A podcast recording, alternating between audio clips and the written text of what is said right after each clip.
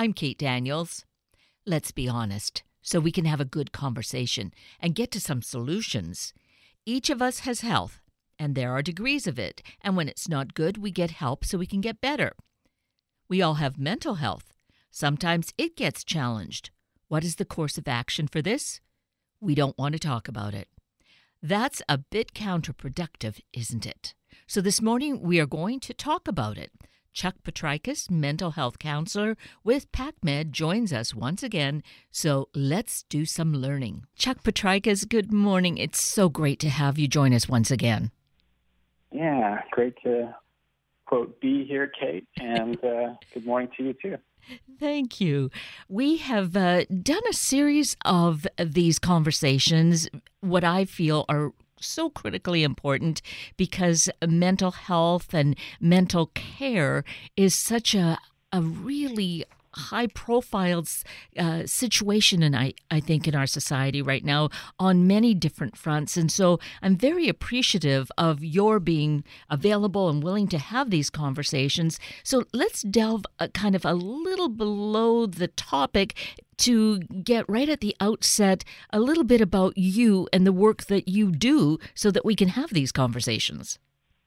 Yeah sure. I'm a licensed mental health therapist. I work for Pacific Medical Centers. Um, I work in the Bothell location, um, and we have several locations across uh, Puget Sound, all the way from here to Federal Way. And we're affiliated with Swedish and uh, Providence as well. We're all part of the same family. And so I primarily do uh, individual therapy with um, people coming in with um, all kinds of needs. I see all ages, um, from all backgrounds and it's kind of my job to be ready for whoever comes in the door. And you know, with that, I get a lot of uh, different skill sets that I need to develop and topics that I need to be informed about. And um, yeah, so I, I love that. I love learning and and and and growing in my own practice uh, as I work with people.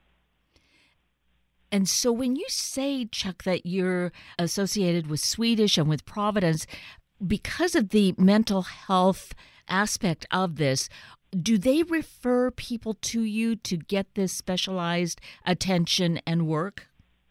Primarily, PacMed is its own um, separate entity. So we do our own referral system. Sometimes, you know, we will get referrals from them if they don't have availability. But we also get a, a, a big uh, referral system from the DoD, the Department of Defense, so we work with a lot of vets, and um, we definitely have a good wait list going. So, which is to say, there's a big need for mental health. Um, there's a big need for people uh, waiting to be seen, and there's sort of a shortage of mental health workers, therapists, social workers now, uh, which is different from when I moved here 15 years ago. It was sort of too many therapists and you know not enough people needing that kind of support. But you can see within a small amount of time uh, whether it be society, politics, or the um, the population change in the Seattle area, things have really um, turned upside down. And so you've given clarity on that because I wondered why would there be a change in a relatively short time? 15 years isn't that much time when we are feeling that impact and you are addressing the fact that there is a lack of mental health counselors, and we might uh, just kind of put an asterisk there. And someone who's perhaps thinking of a career wants to do something that is really about helping people. This might be a thing to at least uh, an area to look at and consider. Yeah, you definitely have job security. Um, and I think part of it too is that I, I think one of the, the hopeful things is that our awareness of mental health needs um, and public education has grown in the last decade to say this is important. This is important to be talking about in schools. This is important to be talking about TV. Um, so many, even the movie Joker was addressing that this year. So much of someone who's struggling with mental health, somebody who's isolated, and somebody who gets cut off from help and support from the system, and sort of what happens when that person uh, isn't receiving treatment. Sort of a cautionary tale of what happens if we keep cutting dollars off, if we keep taking away benefits and making it harder for those who want to help to be able to help. And uh, so that's a very critical part of it. And alongside that is the education to take away the kind of stigma that used to, and, and I think still maybe attaches itself to mental health conditions that at various times any of us can be in a situation where we really feel very vulnerable and weakened and uh, for whatever comes along, we perhaps get the help or, you know, we get the attention and we move on. But for many people, that's not been the case. And, and this education and this discussion, I feel, is so critical. Yeah, and you're right. There's still a stigma about coming and, and seeing somebody for this kind of help. Uh, there's this idea that I'm crazy or I'm weak or I should be able to do it by myself or I should, I should, I should. And, um, you know, that still exists and it's a barrier. And I really try to validate everybody who comes to my office and saying, just the fact that you've made it here today is a big deal. Uh, you've pushed past a lot of the um, barriers to um, just walking into a place and saying, I can't do it. I need help. Let's talk. Yes. Oh, that is so, so critically important. And hopefully, we will reach many ears that uh, either this is for themselves or this is for someone that they know will see that this is available and reach out for that help. And really, let's mention actually the website where people can look for more information about PACMed. Sure. Um, I'll give you the website and uh, phone number. Um, it's pacificmedicalcenters.org pacificmedicalcenters.org, and our number for new patient information is 1 888 4 PACMED. That's 1 888 4 PACMED. Great. And we're going to have that on our website so people can really uh, readily access that. So, one of the big things that goes on right now in terms of being a mental health issue is the whole area of addictions and it's not just one kind of addiction. It's amazing how many there are and i think it it either has grown or we're just becoming more aware of it. Yeah i think it's it's probably both and i think the word addiction is also kind of fluid. Uh, a lot of people disagree about what that means um, about what constitutes that. It can be certainly used and abused um, to pathologize people, to tell them that they're really um, struggling or they're really hooked on something they might not be. But I think in the area of narcotics, in the area of alcohol, that line is is much clearer to define uh, when it comes to people getting help and the effects it has on themselves and their family. So, at least we've gained that kind of awareness where we see that this is a mental health issue, it is a health issue, and people are. Are you finding that, Chuck, in your work that people are more receptive about accepting that? Accepting the definition or accepting the help? Actually, de- accepting the definition first. Yeah. Um, I think that in itself can be the work. Somebody comes in and they say, "Hey, I'm struggling with anxiety and depression," and then I ask them, "Well, how many uh, drinks do you have a day?" And they're like, "Well, you know, I have one in the morning, maybe one in the afternoon, maybe I have like four at night." And then I kind of pause, and then we go into that, you know, because it's really hard a to get get an honest answer sometimes, and and b to work with somebody towards the fact that their usage of a certain substance can potentially be interfering and being a big source of the anxiety and the depression. Now, it's not like if you get rid of the alcohol, you cure everything, but this is an, a crucial factor.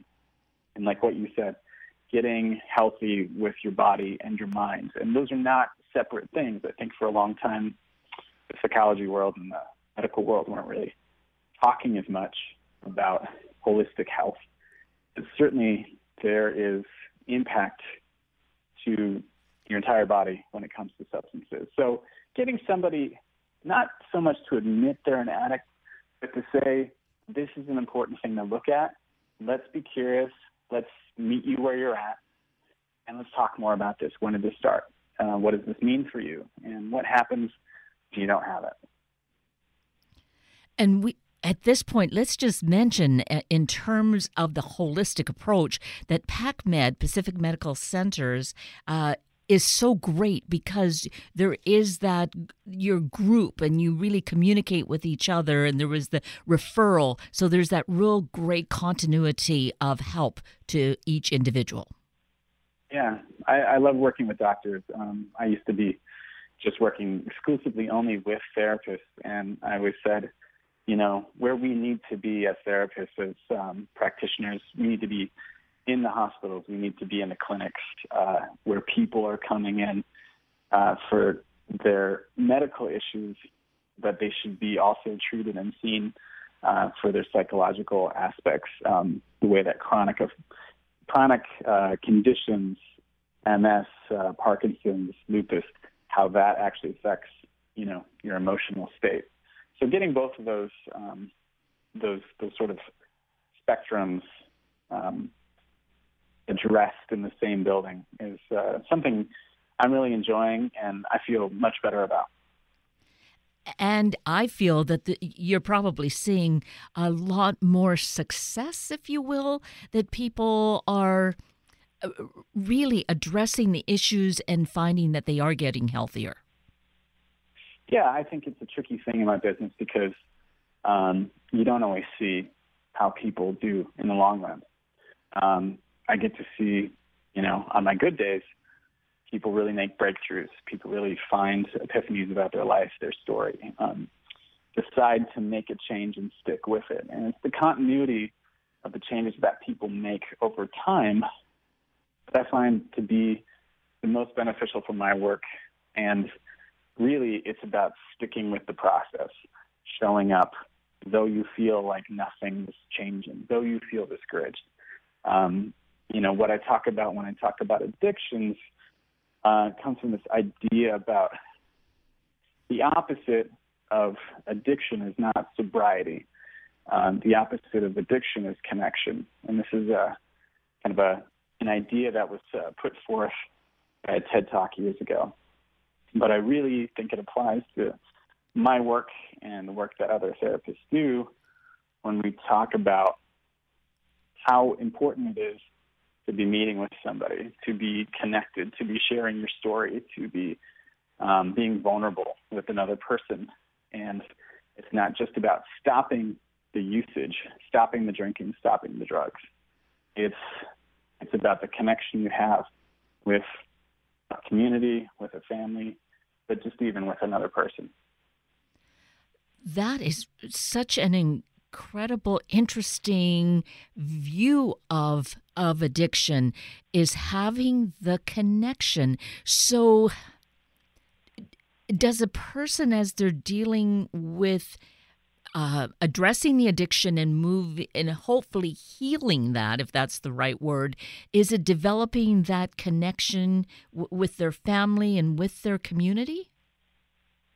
Well, it can be, and and I think how this all started was there's a stigma when it comes to this idea of addiction or this uh, myth to say that everybody who uses drugs and abuses drugs is having a good time. They're enjoying it. They're being rebellious. They're being bad.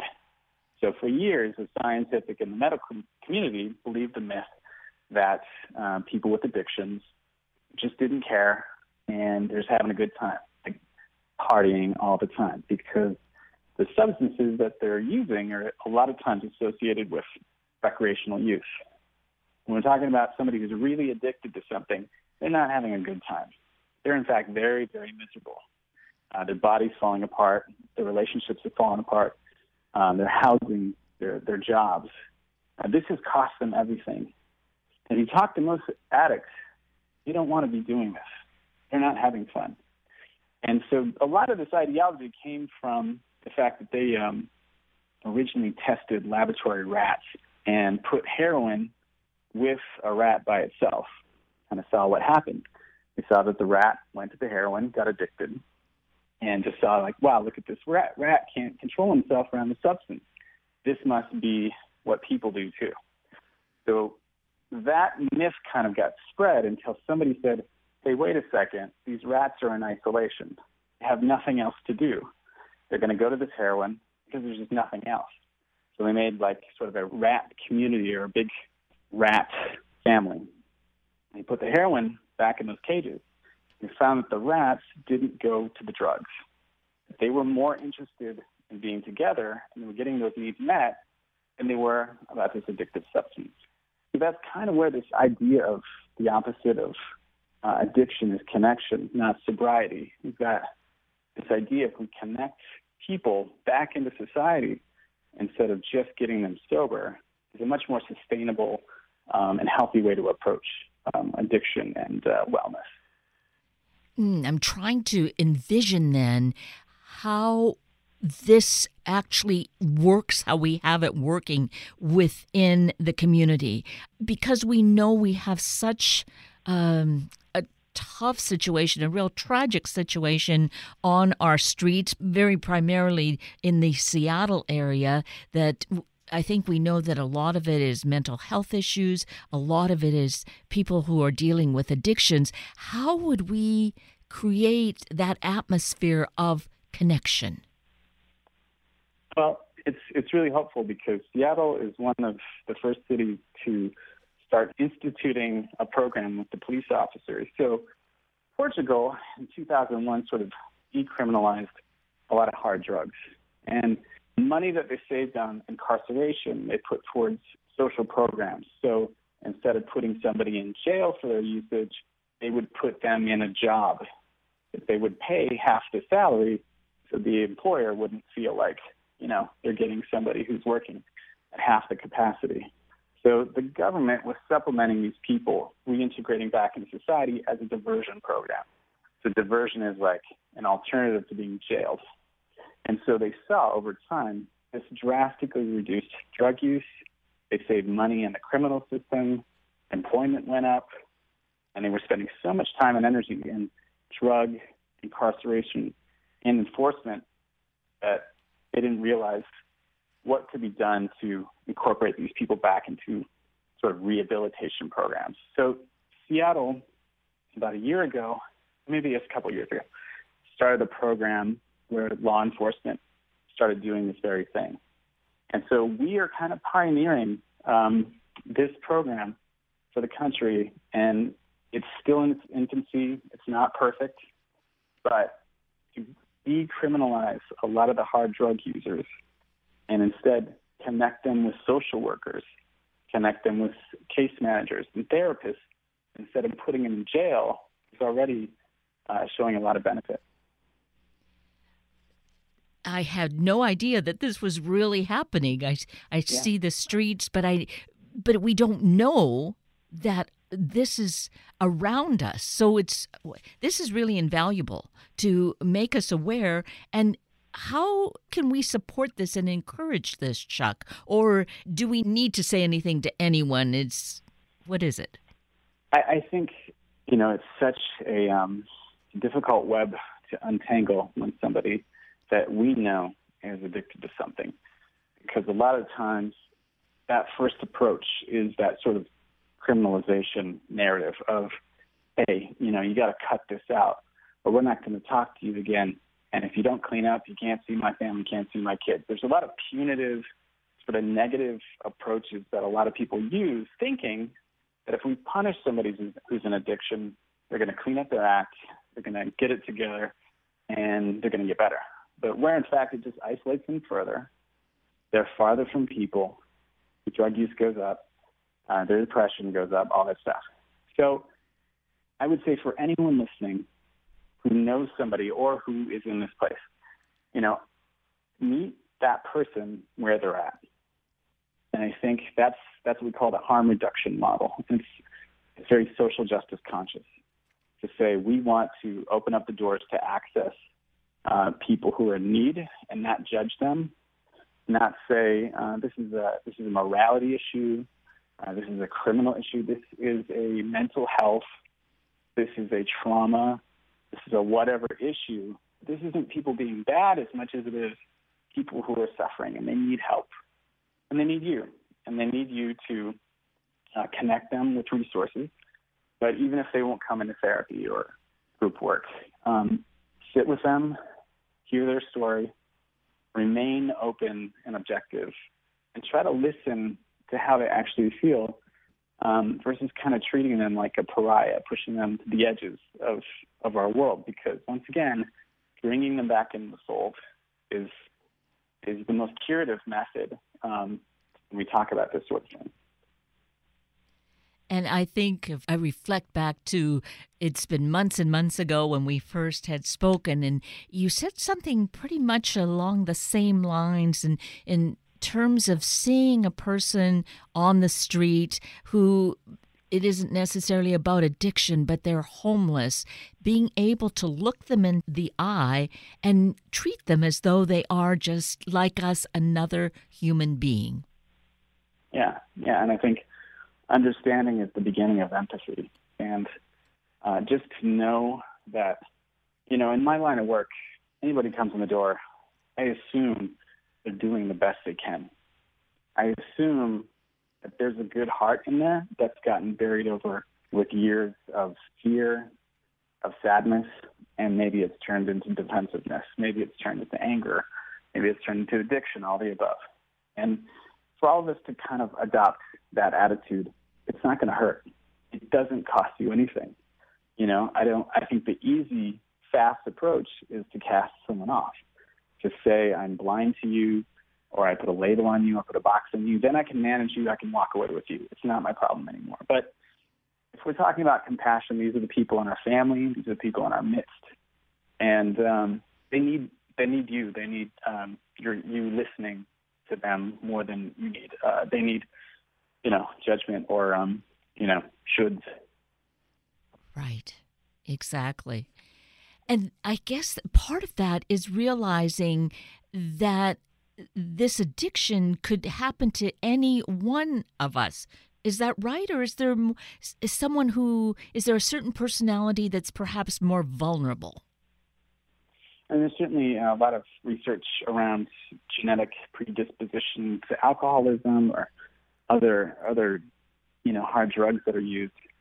But really, if you go in for surgery and they give you opioids, they give you benzos, they give you something for relaxation, they give you something for pain. The pharmaceutical industry is not really interested in health and wellness as it is, you know, selling drugs. So that's the challenge here too, is that we have to fight against being pushed in our doctor's offices sometimes these substances. And they have their place, they have their use. But really, any one of us um, can find ourselves like casually addicted to Xanax casually addicted to Ativan because we can't sleep, because we feel stressed, because we're depressed. And there's a lot of sort of gaps in our society that drugs is sort of artificially filling in for. And I think that's a dangerous place to be because it's saying, well, I don't have time for this. I don't have time for that. I need something right now. I need something in a pill uh, that can I, I can just push a button and not think anymore, not feel anymore. Um, and there's a lot of people who are like casually addicted to uh, benzos, which are the, uh, the the relaxers, the the um, sedatives, and that can put somebody in a place of uh, higher anxiety over time. And I think once again, if you know somebody who's in that, you know, try to connect with them, try to get them out. So, uh, using that one, the benzos, those aren't necessarily illegal. That's an across the counter uh, kind of medication you can buy. Is that right? Yeah, it's considered uh, Schedule Two drugs. They're illegal with and used within moderation. They're fine, but that's not the way it's being practiced. A lot of times, we're getting refills over and over again. I mean, slowly the, medical community is is catching up to this and, and realizing that it is a problem. Um, and the fact is, we don't know the long term uh, health risks associated with uh, benzo use. And you know, I have two different people in the office. A lot of times, people who are so scared of getting on drugs, and people who are seeking drugs. And so there's a kind of a wide rift there. Um, and I would say, for the average person, an antidepressant is not going to be addictive. It's not going to be a problem here. Um, we kind of hear the word drug and we, our, our feelers go up. But there's certainly a lot of therapeutic drugs out there that are are creating life changes for people. Um, they're getting them out of bed in the morning. They're able to uh, move through their trauma. They're able to uh, just access feeling good again uh, where they haven't been able to do that, which leads to other life changes. You know, so it's not like a drug dependency the rest of their life. It's sort of turning down the static in order for them to be able to do things they haven't done in a long time. So certainly in this conversation, there's a place for prescriptive therapeutic use. And I think that line can get blurry sometimes. Right. Just as we talked about alcohol, uh, if someone is eh, taking that drink in the in the morning, at lunchtime, a few in the evening, then we're getting into some difficulty. If you have a glass of wine uh, uh now and then, uh, a drink now and then because you're with friends, we're probably talking about two very different kinds of situations. Yeah, and I think the reason alcohol kills more people than any of these other drugs is because it's it's accessible.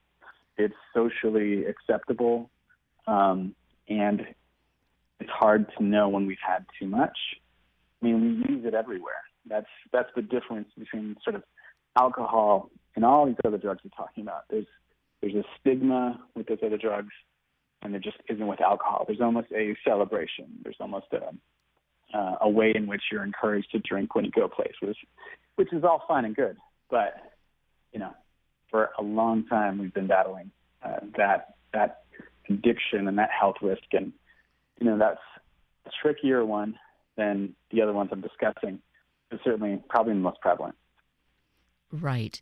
And in the place of not being able to get some of the others when we think of someone who's really having a challenging time they they might resort to the alcohol because it is a legal substance that they can get and uh, that certainly can be that downward spiral yeah and I, I would say also for people who are listening there's sort of this idea if, if you're struggling with alcohol abuse that the only alternative to that is uh, AA. And I think that has also evolved over time, that there are places and groups now, even in Seattle, that offer an alternative to AA where AA has certainly been helpful, or, or NA, which is Narcotics Anonymous. But these 12 step groups aren't for everyone because they use labels and they're big groups, and there's a lot of like baby stories and so someone in denial may not feel like they fit into it and may not go, or may feel threatened by the, the social anxiety piece of it. So, I mean, there's, a, for example, there's a place in Seattle called a Positive Alternative, and it's an outpatient group that specializes in wellness, um, mindfulness, and sort of caters addiction treatment to the person individually versus read the big book, follow the steps, just do it. So I just want to encourage people there's not just one way to get sober, to fight addiction anymore. I just encourage people to go online and start looking for alternatives to um, AA if it hasn't worked for you. This has been such a valuable conversation, Chuck, for so many reasons to make us just really think about it, to begin to think perhaps in a different way, look for solutions, be aware that there are solutions. And certainly, one great place to look and maybe explore is to take a look at Pacific Medical Centers. And that's just uh, exactly the term for the website, right? Yeah, pacificmedicalcenters.org. Great. Well, once again, this has been such a stimulating time, Chuck, to have us look at all the different kinds of things that are going on around us in our own lives, with the lives of people that we might know intimately or in passing, and just know that there is help around. And I think that you have uh, certainly underscored that for us. So I greatly appreciate you and your time. Thank you, Kate. I'm happy to come and spread the word. You know, we can't hear it enough, I think, and I think there's good things happening, um, and good people out there waiting to help, uh, waiting to jump in and, and, listen to your stories. Great, a wonderful note to end on. Thank you, Chuck. Yeah. All right, thank you, Kay.